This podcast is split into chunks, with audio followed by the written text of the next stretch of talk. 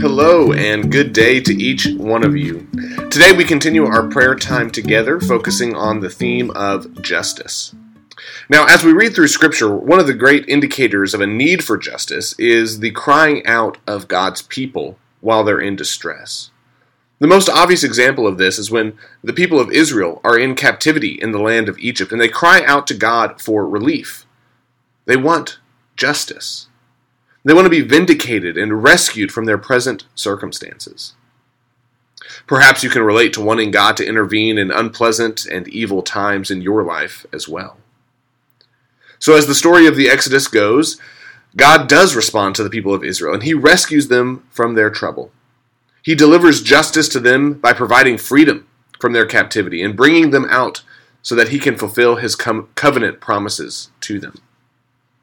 Yet, as we know the story continues, we also know that the people of Israel, and if we're honest, all of us, really, struggle mightily to respond to God's rescuing of us in appropriate ways. The people fall victim to sin, and worse yet, they often subject others to injustices, even after having known injustice themselves at the hands of the Egyptians. And so today, as we continue our prayer and contemplate just what role justice can play in our lives, I'd like to invite you to pray with me in a twofold manner. First, we cry out to God for justice in our world today. We ask God to rescue those who are in distress, to work through us to provide them relief so that they can know God's love and mercy. And second, we seek to align ourselves with God's plan for rescue and justice for all of creation. We know we fail and, and have failed, and we repent for our failures. But today, as we pray, I ask you to seek to live justly.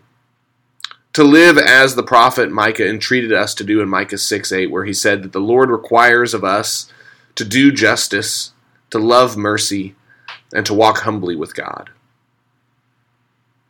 So now, as we pray this twofold prayer, Hear these words from Psalm 106, verses 1 through 8 and 43 through 48, as an encouragement to you.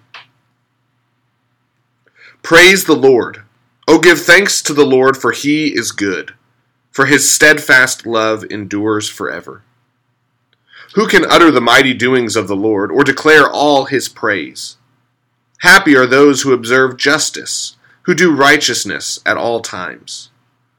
Remember me, O Lord, when you show favor to your people.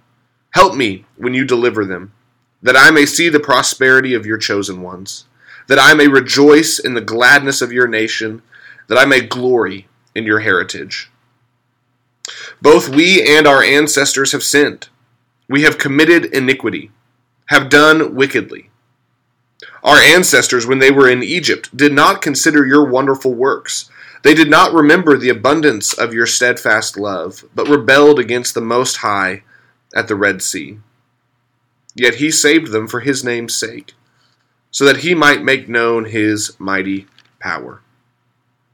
Many times he delivered them, but they were rebellious in their purposes, and were brought low through their iniquity.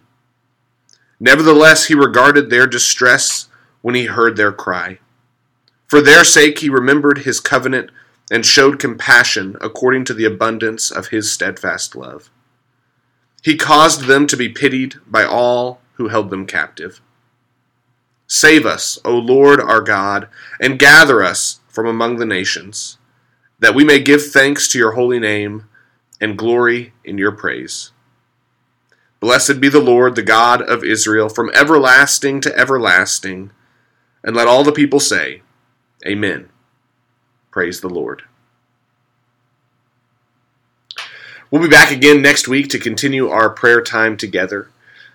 This week, as it comes to an end and over the weekend, I encourage you to pray for justice, to pray for God to respond to those who are in distress, and to be ready to do the same as well. Until next week, pray continually.